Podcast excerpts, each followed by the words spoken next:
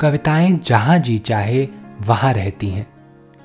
कभी नीले आसमान में, कभी बंद खिड़कियों वाली सकरी गली में, कभी पंछियों के रंगीन परों पर उड़ती हैं कविताएँ तो कभी सड़क के पत्थरों के बीच यूँ ही उगाती हैं।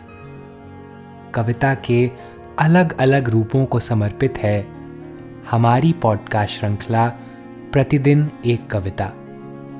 कीजिए एक नई कविता के साथ अपने हर दिन की शुरुआत। आज की कविता है बांसुरी मोर पंख। इसे लिखा है नंद किशोर आचार्य ने।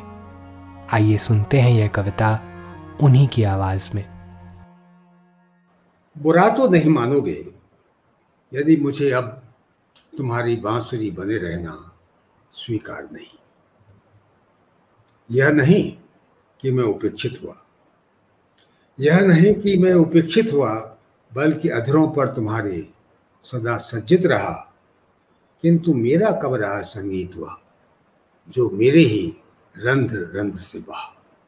यह नहीं कि मैं उपेक्षित हुआ, बल्कि अधरों पर तुम्हारे सदा सज्जित रहा।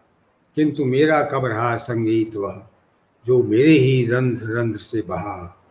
मुझसे तो अच्छी रही।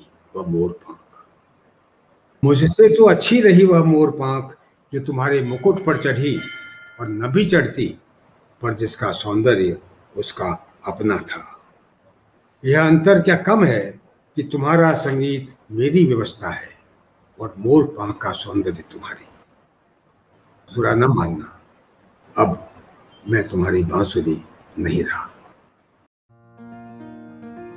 आज की कविता को आप पॉडकास्ट के शो नोट्स में पढ़ सकते हैं।